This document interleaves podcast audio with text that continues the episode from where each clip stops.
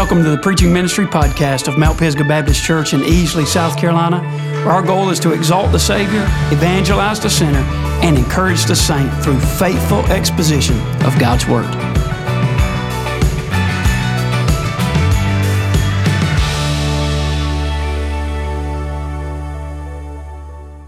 If you got your Bibles, I want to invite you to find the book of Nehemiah.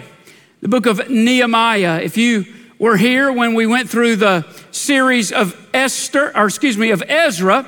Uh, just find Ezra again and just keep turning. Nehemiah is the very next book in the Bible to Ezra. This morning, I want to begin a new sermon series as we walk verse by verse through the book of Nehemiah. The title that I have given this series is Against All Odds. And we'll go through this story, this narrative of Nehemiah, verse by verse, over the next several months. But Nehemiah will always be associated with rebuilding the walls of Jerusalem. He took on a tremendous project and saw it all the way through to its end. We're going to discover he's a great leader, he's a godly man. And as we read the book of Nehemiah, the book of Nehemiah only spans about 12 years.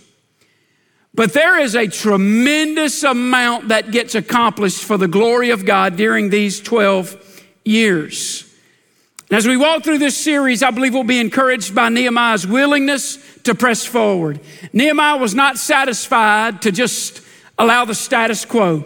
He was going to push forward for the glory of God. And in the face of great opposition, he and the people of God completed the job, built the wall, and I would say they finished that great project against all odds. The books of Ezra and Nehemiah in the oldest transcripts are actually one book together because they fit so well together.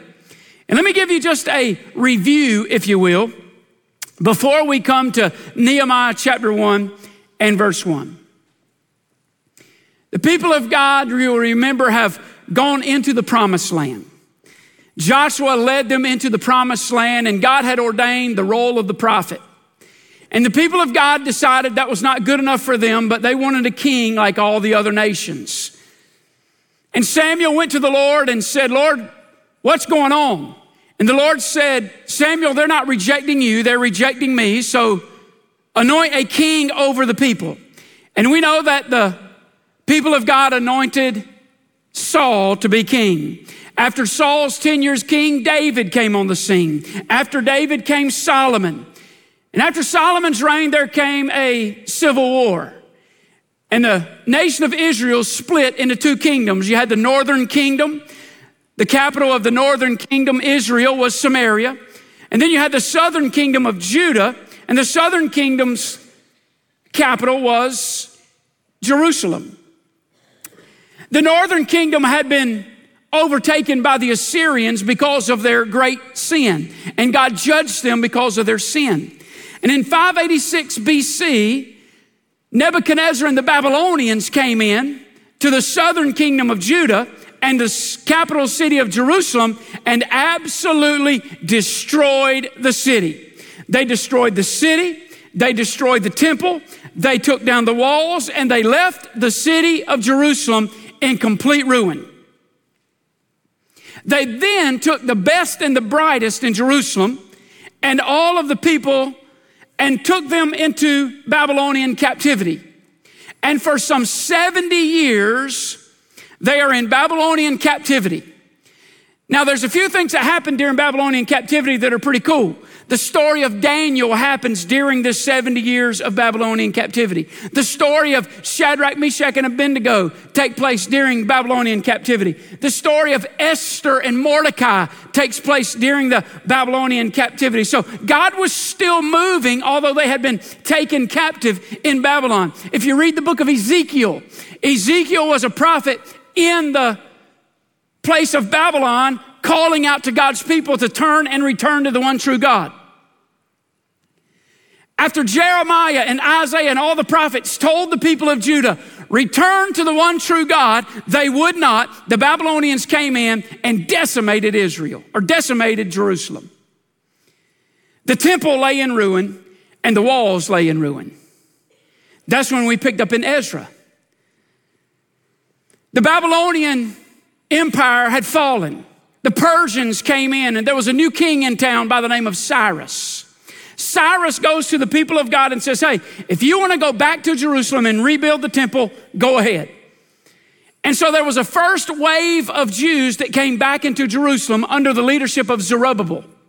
It's in Ezra chapters one through six. And they rebuilt the altar and they rebuilt the temple. There's a second wave of Jews that come back to Jerusalem to complete the job, and it is led by Ezra. While Zerubbabel did the rebuilding, Ezra brought revival and restoration to the people.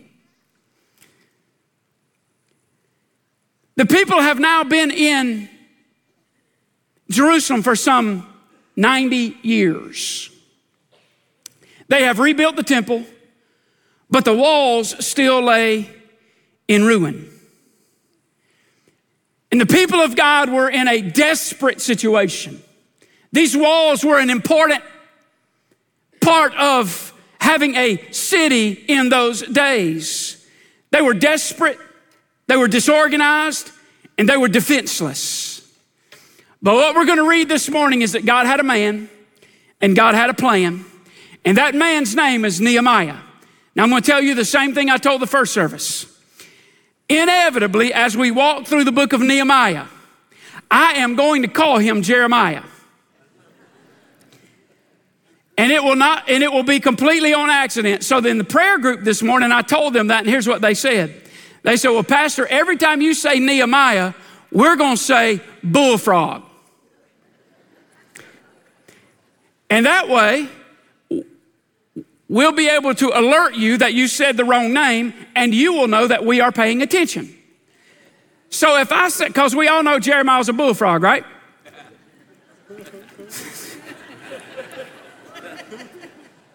He's a good friend of mine. that is so bad. Um, so if I say Jeremiah, you say, all right. Let's stand together and read Nehemiah chapter 1. You say, Pastor, it's 11:14 and you just now reading your text. I know. I'm as worried about it as you are right now. The words of Nehemiah, the son of Hachaliah, came to pass in the month of Chisleu in the 20th year as I was in Shushan the palace, that Hananiah, one of my brethren, came and he and certain men of Judah. So Nehemiah's brother shows up there in Persia where Nehemiah is. And Nehemiah says, I asked them concerning the Jews that had escaped, which were left of the captivity, and concerning Jerusalem. So Nehemiah's brother comes in and he says, Man, tell me how everybody's doing. Tell me how the city is doing. And they said unto me, The remnant that are left of the captivity there in the province are in great affliction and reproach.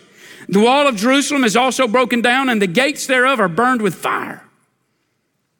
It came to pass when I heard these words, I sat down and wept and mourned certain days, fasted and prayed before the God of heaven. Let's pray together. Lord Jesus, now as we walk through this text, speak to us. Help us to not be concerned about the person on the left or the right of us, the person in front of us or behind us. But Lord, speak to us. It's me, O oh Lord, standing in the need of prayer. And Lord, you do the work that only you can do in the hearts of your people. In Jesus' name, amen. Amen. You may be seated. I often try to find application for this passage so that we might walk away with some sort of challenge today. But as I look back over our own fellowship, I see some similarities to what Jerusalem has been through. A once divided nation has now come together. Once they came together in unity was the theme of their relationships. They completed a great project in the temple. And after they completed the great project of construction of the temple, they had more to do. We too were once a divided people. God has brought us together and God has allowed us to complete a great project inside the building in which you sit. But there is more to do. And I believe in time we will look back and we will be grateful that we followed what God's plan for the future of our fellowship is. In the day of Nehemiah, he was the man for the task at hand, and it was time to rebuild the walls of Jerusalem. If you're taking notes, I see first of all the person of service. The person of service. What do we know about Nehemiah? Well, in my introduction, I said we know he was a godly man, a man of great character, a man who was an absolutely incredible leader.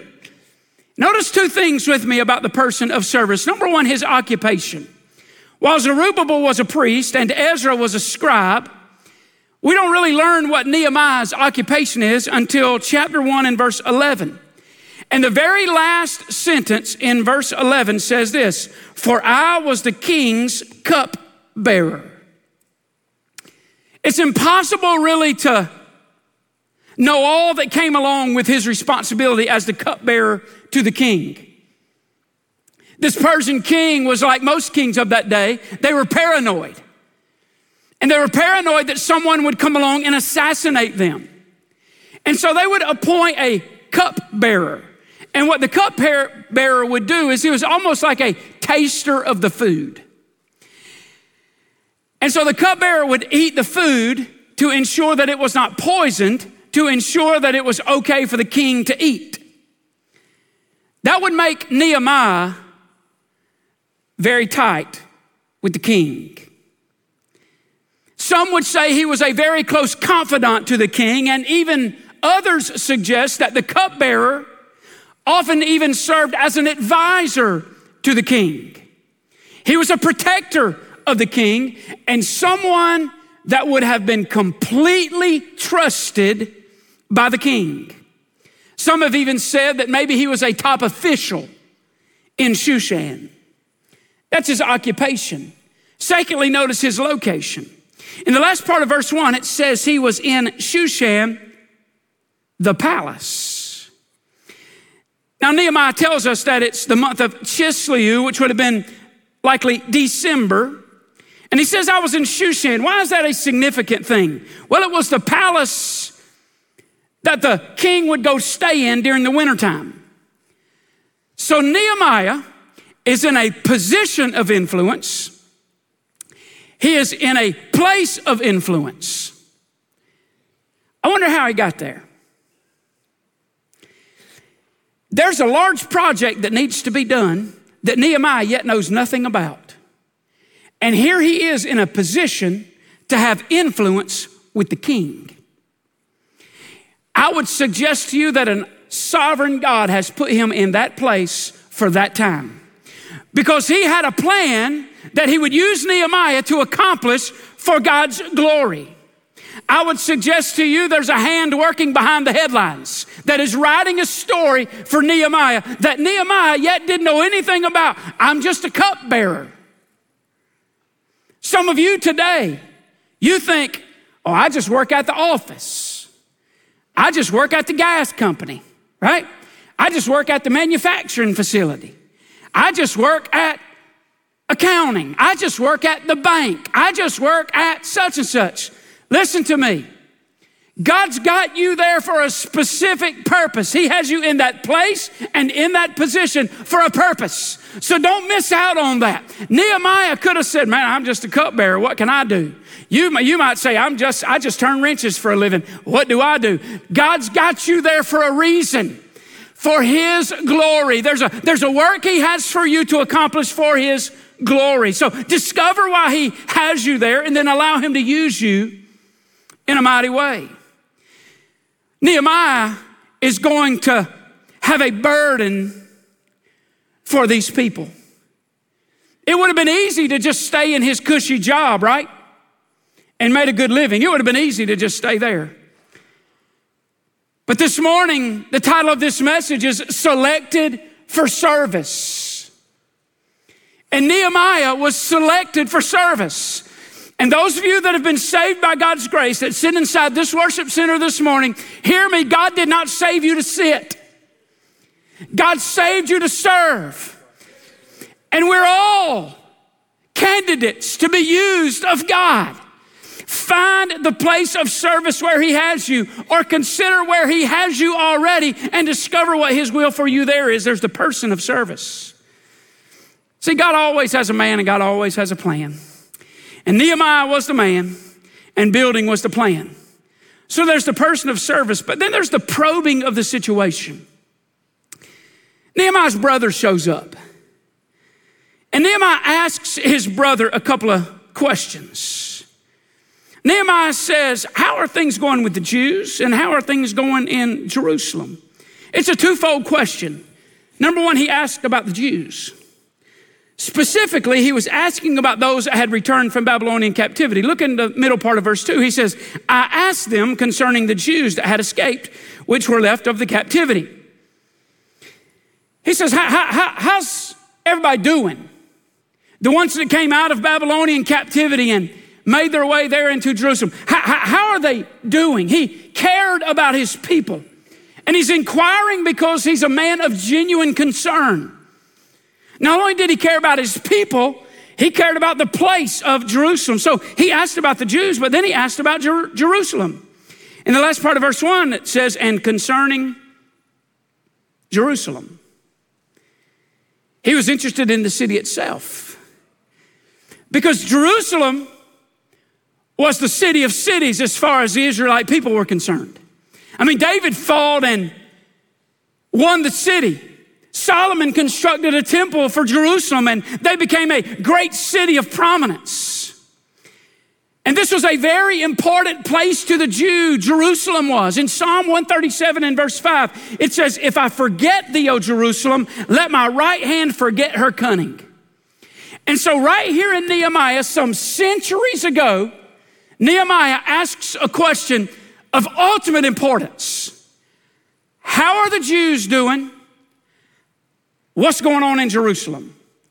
Now, that question is hundreds of years old, Brother Jordan, but that question is just as relevant today as it was in the days of Nehemiah. You see, we should have the same interest because those people in that place are of great importance to the Lord Jesus. The Jewish people have a great future. Jerusalem has the greatest future of any city in the world.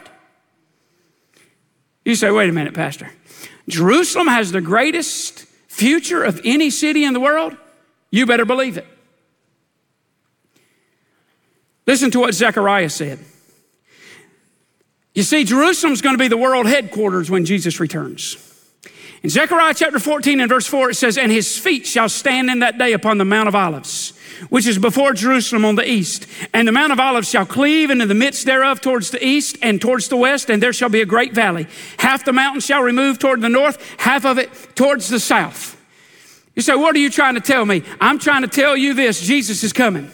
And he's coming in the rapture where he's coming to the clouds. And we that are here, the dead in Christ, are going to rise first, and then those which are alive shall be caught up to be with him in the air, and so shall we ever be with the Lord. We're getting out of here, amen? And then there's going to be the seven year tribulation period here on earth. And at the end of that seven year tribulation period is what's called the second coming. And Jesus Christ is coming. And guess who's coming with him?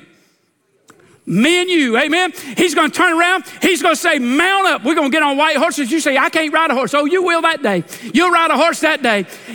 It'll be the greatest horse ride you've ever had. And listen, he'll make his way all the way down to the Mount of Olives. He's going to stomp his foot right there on the Mount of Olives, and the Bible tells us it's going to split in two. Jesus Christ, the King of Kings and the Lord of Lords, is going to make his way across the Kidron Valley. Listen to me. He's going to kick open the eastern gate and ascend the Temple Mount. He's going to sit down on Father David's stone right here in Jerusalem, and he's not coming to take sides. He's coming to take over. He'll rule. He'll will reign, all will be well because there'll be no corruption inside the government. It'll all be good because Jesus Christ will be on the throne. He'll be on the throne forever and forever and forever.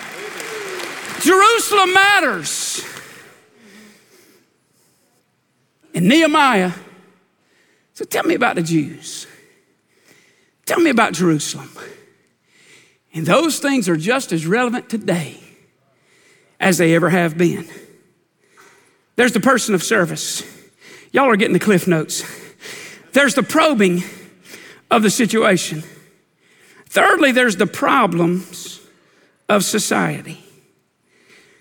Now, Nehemiah has asked a question in verse 2, right? He said, How are the Jews? And how's it going in Jerusalem? And the answer to that question comes in verse 3.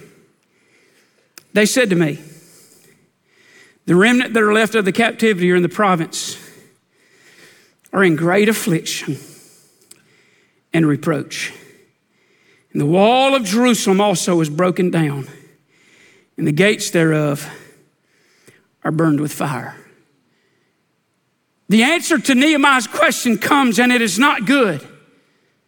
The Jews are in great affliction and reproach. Jerusalem, the walls are broken down and the gates have been burned with fire.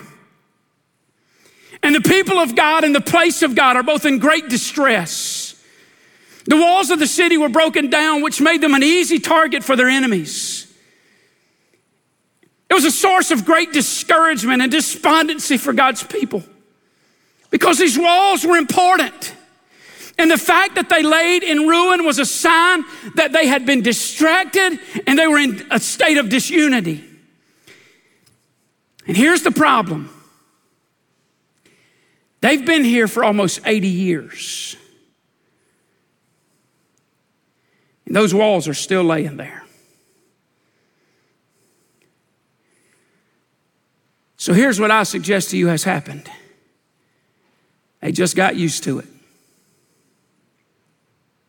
They saw those walls, and maybe for the first few years it bothered them. And now they've just come numb to the fact that the walls of the city lay in ruin. There were a couple of times that they made an effort, but their effort was futile. And now they've just gotten used to it. Anthony Loyd was a war correspondent during the war in Bosnia. And he talked about how easy it was to become desensitized to inhumanity. He made this statement At first, the brutal mutilation of the people stuck in my mind for days.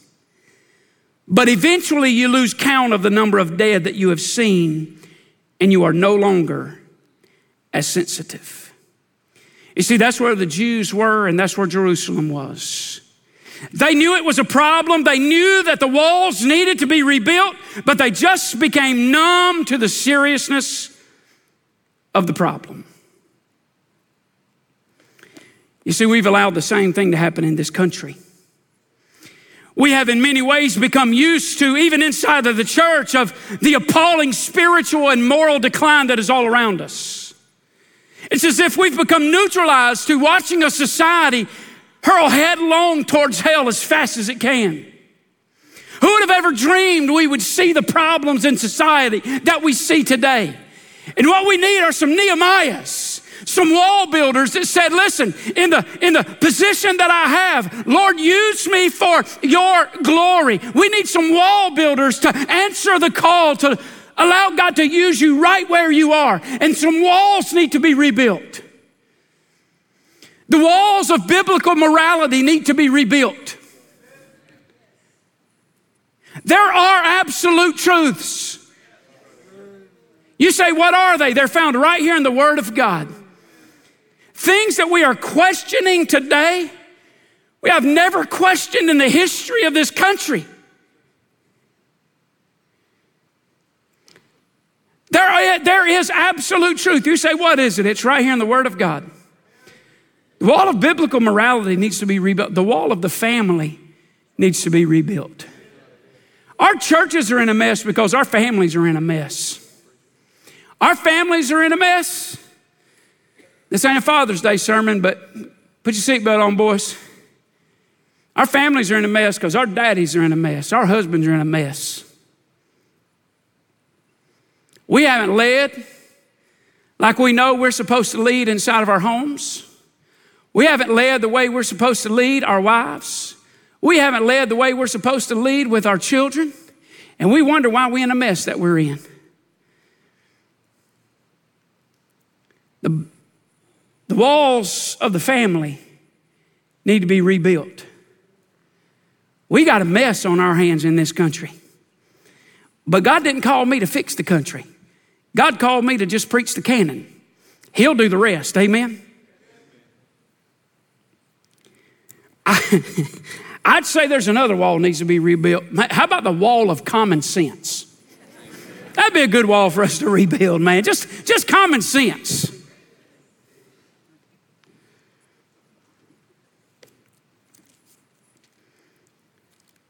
Sitting on the inside of the church, we look at society and we see the craziness of this culture. And it's easy for us to get all sideways about all the immorality and sickening things that we see going on in society. It's easy for us, isn't it? But sometimes we can see it and just get used to it. But let me tell you what it's easier to get used to. Lean in and listen here. Let me tell you what it's easier for us to get used to. It's easier for us to get used to that pet sin we got. It's easy for us to get used to our sin while we cast stones at others' sin. And the walls lay in ruin in our own life, and we got used to it. That pet sin nobody knows anything about. Let me, let me say to you, Jesus knows all about it. You trying to keep all that mess hid? You want to make sure nobody finds out about this or that or this or that? And you've become desensitized to it. And you play with sin long enough, you, you become desensitized to it, and it ain't as big a deal as it once was. But I pray the Holy Spirit of God would put his finger on that today. And you would see your need to start rebuilding some walls in your life. One commentator I was reading about said, We need to build a wall of the Word of God around our hearts. And sometimes that wall gets taken down. And that's when we allow craziness to enter our own lives. And we get desensitized to it even in our own lives. We need to build the walls of the Word back inside of our own lives.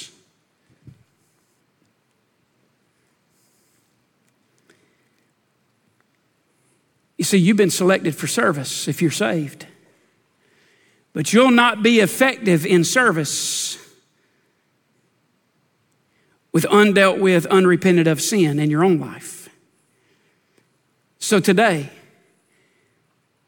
would you be willing to rebuild the walls of the Word in your own life? Oh, yeah, we're going to pray for the culture.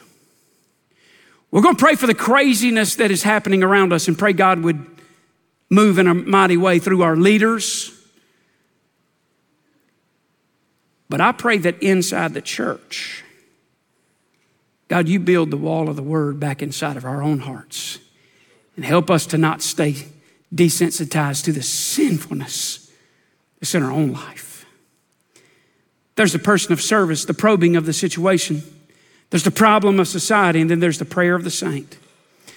Once Nehemiah hears about the mess, that Jerusalem is in, notice what he does in verse 4. It says, It came to pass when I heard these words, I sat down and wept, and mourned certain days, and fasted and prayed before the God of heaven. Can I ask you a question?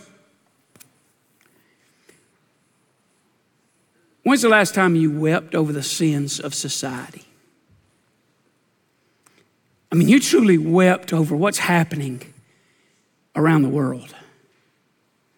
We see sinlessness, uh, sinless or sinfulness abounding. And lostness is all around us. When's the last time it moved us to tears? Second question. We evaluate society and it should move us to tears. But how about when we evaluate self? When's the last time you wept over the sinfulness in your own life? I'm talking about sins of commission and sins of omission. I'm talking about when the Holy Spirit of God puts His finger on that that needs to be dealt with in your own life, and you see it, and tears begin to flow. Maybe for some of you, it's been a long time since God squeezed your heart and juice came out of your eyes. And maybe today He's saying, Today's the day to deal with this. You've been playing around with this long enough. This sin that you're trying to hide from your family, the sin you're trying to hide from your friends, the sin you're even trying to hide from God, He's putting His finger on it at this moment. And today's the day to deal with it. And the greatest way to deal with it is the same way that Nehemiah does.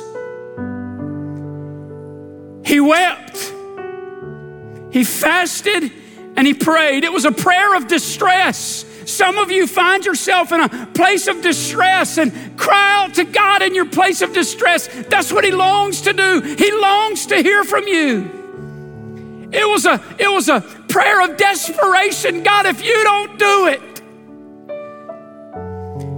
And for this invitation, I'm not asking us to fall on our face before God for the culture. I'm asking us to fall on our face before God for the church. Because if the church is who the church is supposed to be, we'll make an impact in the culture. And I'm not speaking of the church corporately, I'm talking about the church individually. You and I need to find a place of prayer and a prayer of desperation and say, Lord, here it is. Lord, help me build the wall of the word in my own soul, Lord, that I not just get used to the desolation that is inside of my soul. It's destroying me. It's destroying my friendships. It's destroying my family. It's a prayer of distress, a prayer of desperation. But listen to me, it's a prayer of dependence. Because Nehemiah can't do it by himself. You can't do it by yourself. I'm here to tell you there's a God in heaven. He said, If you'll draw nigh to me, I'll draw nigh to you. I'll never leave you. I'll never forsake you. You may feel like you have messed it up worse than you've ever messed it up, but I got news for you. There's a God in heaven who is a God of a second chance, the God of a third chance, the God of a fourth chance. He'll cleanse you, wash you from all unrighteousness, set your foot on a solid rock, give you a brand new start today. But it begins. It begins with taking an honest inventory of self. We're great at taking an inventory of society. I'm, I'm great at it. I can tell you all the problems. I watch Fox News, CNN, MSNBC, I watch them all. And I just stay mad when I watch that stuff. And I can easily tell you all the problems with society. But you know what my biggest problem is? Is the guy that looks at me in the mirror every single day. Don't you want to be the follower of Jesus that you've been called to be? Hey, guys, don't you want to be the, the husband God's called you to be? Don't you want to be the daddy God's called you to be, the grandpa? Ladies, don't you want to be the wife God's called you to be? The mom God's called you to be? The follower that God's called you to be? Don't you want to be that?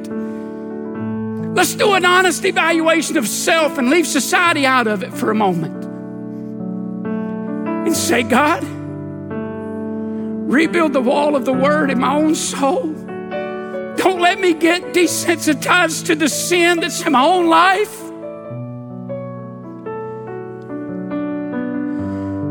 I sense God wants to do something in this place this morning. If you'll be obedient, let Him put His finger on it. And when He does, deal with it. As we stand to our feet, if you're here today, you don't know Jesus Christ as Lord and Savior of your life, you don't know heaven is your home, I'm gonna ask you to come. Put your hand in mine and say, Pastor, I need to be saved. I'd love to show you from the Word of God how you can be saved by God's amazing grace. But, sir, ma'am, young person, let's get real before a holy God this morning. Let's get real before a holy God. And if He's not already put His finger on what it is in your life that you need to deal with, ask Him to put His finger on it. And when He does, deal with it. You come as we sing.